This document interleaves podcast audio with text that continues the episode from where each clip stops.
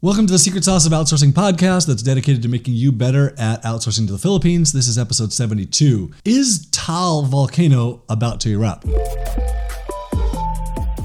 So, in a previous episode, I talked about how the Philippines is kind of part of this ring of fire where natural disasters happen there all the time, and they're part of this like volcanic chain of islands that, that dots the whole Pacific. They have a specific volcano, they call it Taal, T A A L. I don't actually know if I'm saying that right. That over the past week and a half has had like 30 earthquakes and nine small eruptions. This isn't normal. It's not normal for Taal to be doing this. And so the Philippines has banned aircraft from flying around it and they've banned hiking and boating on the island that Taal is on. So hopefully this has happened over like the last week and a half. Now this is an interesting podcast because I'm recording this early before it gets published and so between when I'm recording this and when it gets published, it might erupt or it might just kind of chill out and go away. And hopefully what they've already seen is the worst of it. Like it's it's done these earthquakes, it's had these small eruptions, it's gonna it's gonna calm down and, and not do any more.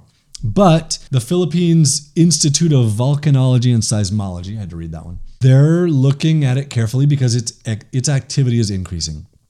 And Taal has a history of really destructive stuff. In 2020, so I remember this super well, in 2020 it erupted, sent this massive plume of ash into the air that covered Manila and other parts of the Philippines.